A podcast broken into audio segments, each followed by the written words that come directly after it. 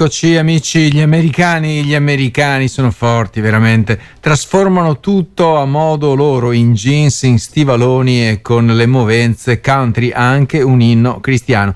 Eh, siamo a parole al vento dal Veneto, cari amici, care orecchie di RWS, un accento particolare sulle note, le notizie note o meno che mirano dritta il cuore delle orecchie che hanno fegato. Il sottotitolo è più lungo del titolo perché il titolo è appunto Parole al vento dal Veneto. Mi ha colpito stamattina non perché io abbia dei trascorsi con eh, i fumetti di Topolino, zio Paperone, eh, lo zio Paperino qui qua qua, ma Tassa Paperone mi ha veramente beccato lo sguardo e quindi mi piacerebbe ecco poterne parlare adesso. A chi devo chiedere? A me stesso. Posso parlarne? Sì, certo. Ho avuto dunque il permesso perché sta facendo molto discutere una notizia legata al G20 che ha proposto l'implementazione di una tassa globale sui miliardari e che questa venga, insomma, non se ne accorgeranno eh, molto, eh, eh, come che cantava Iannacci, no? Eh, ho visto un re eh, insomma,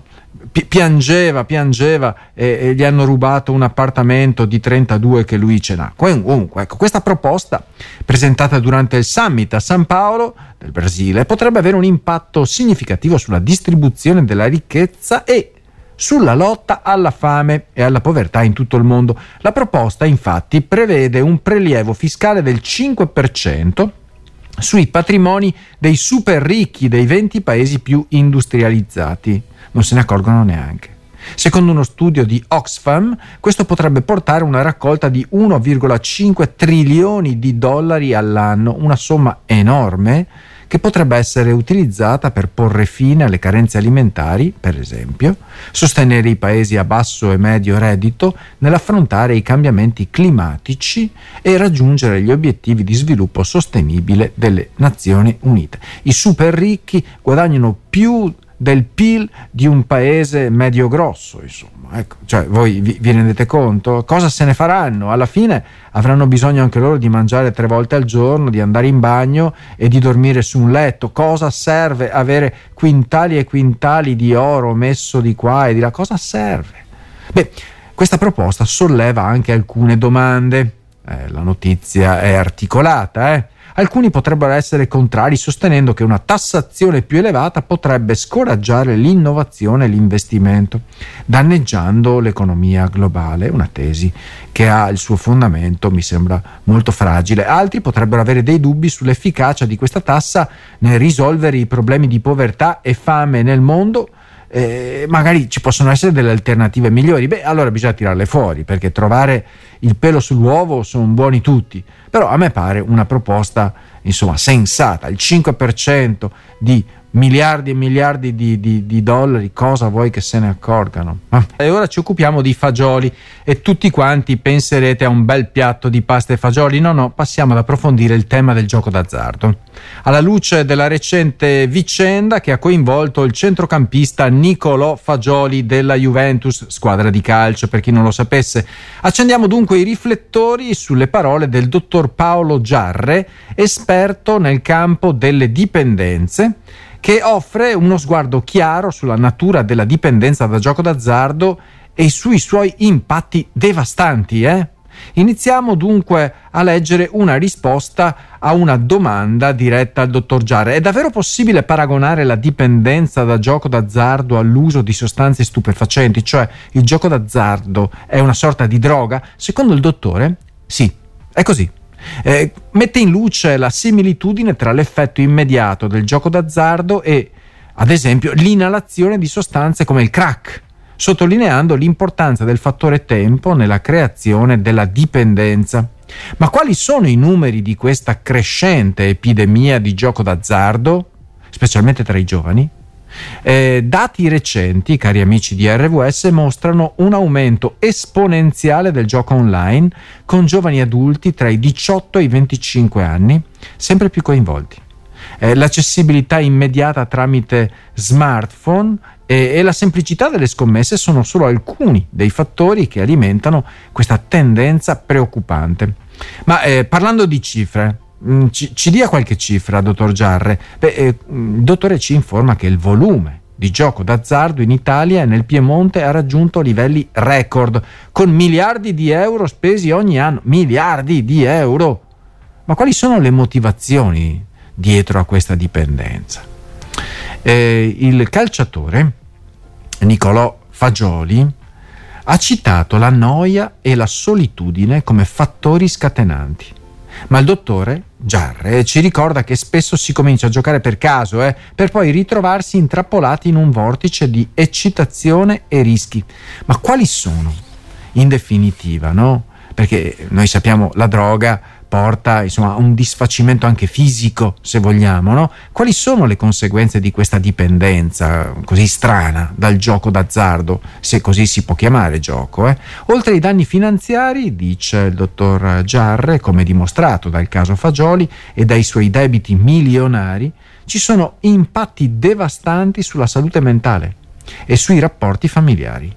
Il dottor Giarre, dunque, ci guida attraverso il processo di riabilitazione di questi giovani, sottolineando l'importanza della sensibilizzazione pubblica e dell'educazione come strumenti cruciali nella lotta contro appunto questa dipendenza. Facciamoci curare, era una mattina, una mattina speciale al Circolo dei Lettori di Torino, eh, che ha invitato il cantante Fedez che si è trovato di fronte a una platea di 350 adolescenti desiderosi di ascoltare le sue parole sulla salute mentale. Mica è un medico, eh, mica uno scienziato, è un rapper e ha condiviso la sua esperienza personale. Non c'è niente di più coinvolgente che raccontare la propria storia e il suo impegno nel sensibilizzare l'opinione pubblica su questo tema così importante.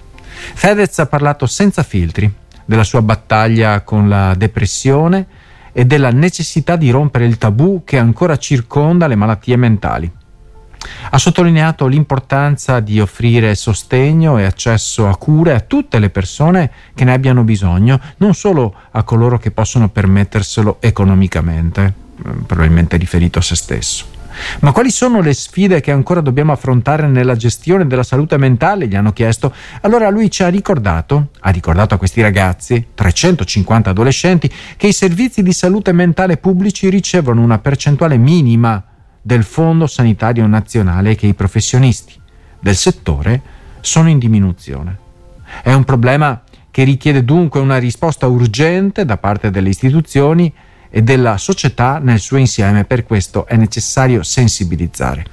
Poi il cantante ha insistito sul fatto che parlare delle proprie difficoltà con persone care non, non è sempre sufficiente e quindi ha raccomandato di affidarsi a esperti qualificati e di non temere di chiedere aiuto quando necessario, quando serve.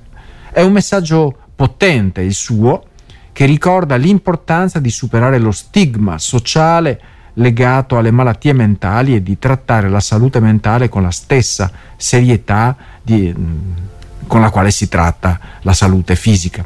Poi, alla fine, ha invitato gli adolescenti a prendere sul serio il proprio ruolo nel promuovere la consapevolezza sulla salute mentale e nel chiedere aiuto quando ne abbiano bisogno. Un appello, il suo, che rivolge anche agli adulti, invitandoli a essere più empatici e comprensivi nei confronti di coloro che lottano con disturbi mentali. Tanto Alessandra Ziniti accende il riflettore su una cosa che non sapevo neanche esistesse io, le designer drugs. Che cosa, che cosa, sono? Sono le nuove sostanze psicoattive che stanno invadendo il mercato con rischi sconosciuti e letali in caso di overdose. Eh? Queste droghe, scrive Alessandra Ziniti oggi, queste do- droghe non queste doghe, le doghe eh, stanno bene sulla rete del, del letto, no? sotto il materasso, no? queste droghe sintetizzate in laboratorio con manipolazioni chimiche sempre, sempre più fantasiose, sfuggono infatti ai controlli grazie al dark web e al deep web, cioè sono dei luoghi oscuri eh, su internet no? nei quali si può entrare e non essere visibili. Cosa le rende così pericolose? Beh, innanzitutto, scrive Alessandra Ziniti, gli effetti sconosciuti e la mancanza di antidoti definiti. Perché mentre le droghe tradizionali, possiamo dire, eh, eh, possono essere trattate secondo protocolli medici ormai noti, le designer drugs presentano un alto rischio per chi ne fa uso perché i medici agiscono al buio, senza letteratura scientifica a disposizione, senza protocolli, insomma, ecco. Il mercato delle designer drugs è estremamente variegato e fluido, apprendo, con l'età media del primo approccio scesa a soli 14 anni, dei bambini, dei ragazzini. Queste sostanze sono facilmente accessibili e a basso costo, con dosi che costano anche meno di una bibita alcolica. Si tratta di un fenomeno trasversale che coinvolge fasce sociali diverse e colpisce sia nei locali della movida che nelle piazze delle città. Tra le designer drugs più diffuse ci sono le metanfetamine, e gli stimolanti sintetici eh, che offrono uno sballo a basso costo. C'è anche la preoccupazione per il fentanyl, questo, questo mi è noto, non perché l'abbia consumato, ma perché ne ho sentito parlare più volte, che è un potente oppioide che ha causato migliaia di morti negli Stati Uniti. Sebbene il consumo in Italia sia limitato, recenti sequestri indicano che la droga potrebbe trovare la sua strada anche qui da noi. I furti, sempre più frequenti dalle farmacie ospedaliere, aprono anche la possibilità per le organizzazioni criminali di introdurre sul mercato nuove droghe sintetiche che potrebbero presto diventare una fetta del mercato italiano. La situazione, cari amici, care orecchie di RWS, è davvero complessa e richiede un'attenzione costante da parte delle autorità e dei cittadini, noi come radio possiamo solamente parlarne, parlarne a più non posso.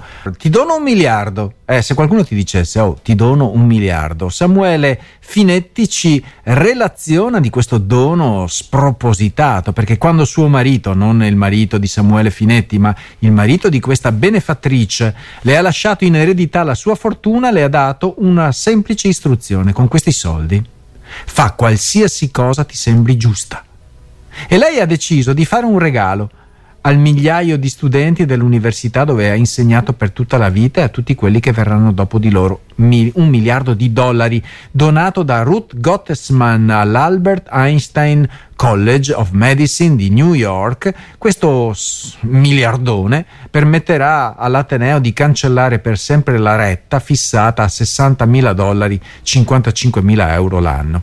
Lei stessa ha dato la notizia ai futuri dottori riuniti nell'aula magna dell'università, una sorpresa felicissima, cui hanno reagito tutti con sorrisi, abbracci e lacrime di gioia, perché il debito medio di un neolaureato è di 200 mila dollari Qui uh, un inciso eh, all'articolo di Samuele Finetti. Spesso gli studenti, i più poveri soprattutto, si indebitano con lo Stato eh, per arrivare a conseguire eh, la loro laurea, il loro diploma e poi per contro sono obbligati, fra virgolette obbligati perché scelgono, ma è una scelta eh, impossibile da fare altrimenti, eh, debbono prestare servizio nell'esercito e quindi eh, o nella marina o nei marines per essere spediti in tutte le parti del mondo e così saldare il debito chiuso, l'inciso. Gottsman, oggi 93enne, la benefattrice 93enne, è stata assunta nel 1968 e per decenni ha studiato i disturbi del linguaggio.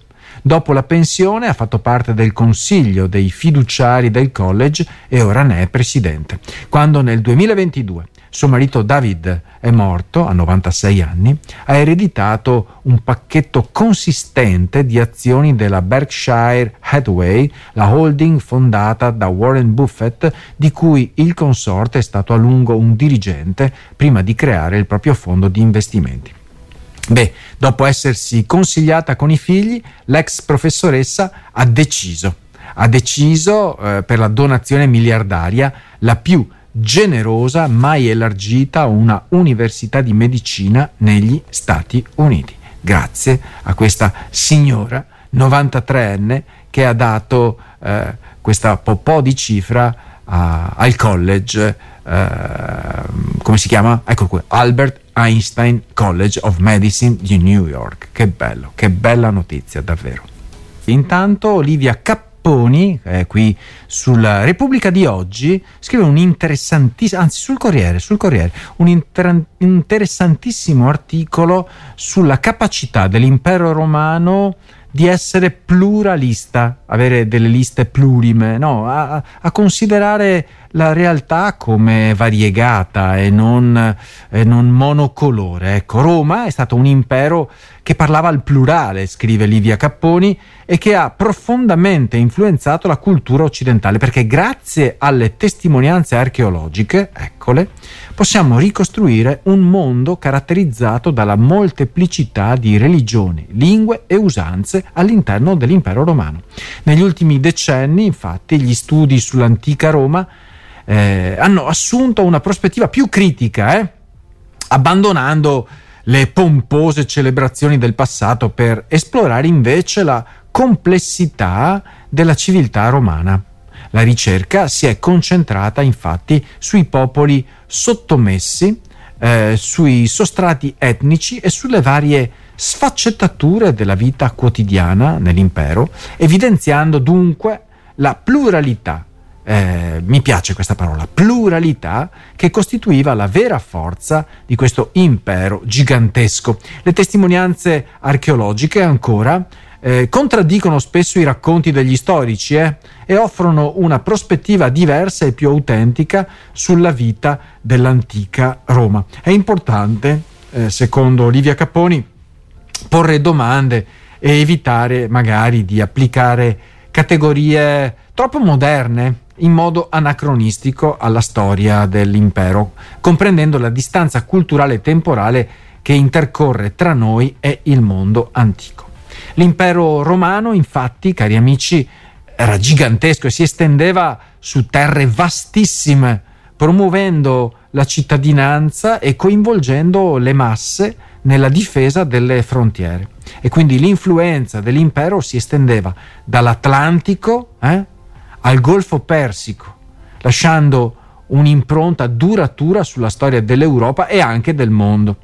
In conclusione, ecco del suo pezzo di oggi, Livia Capponi sottolinea come l'antica Roma continui a suscitare interesse, ad essere studiata sotto diverse prospettive e continua ad offrirci una lezione preziosissima di pluralità e complessità culturale a proposito di eh, nazionalismi che, che stanno nascendo un po' dappertutto come funghi.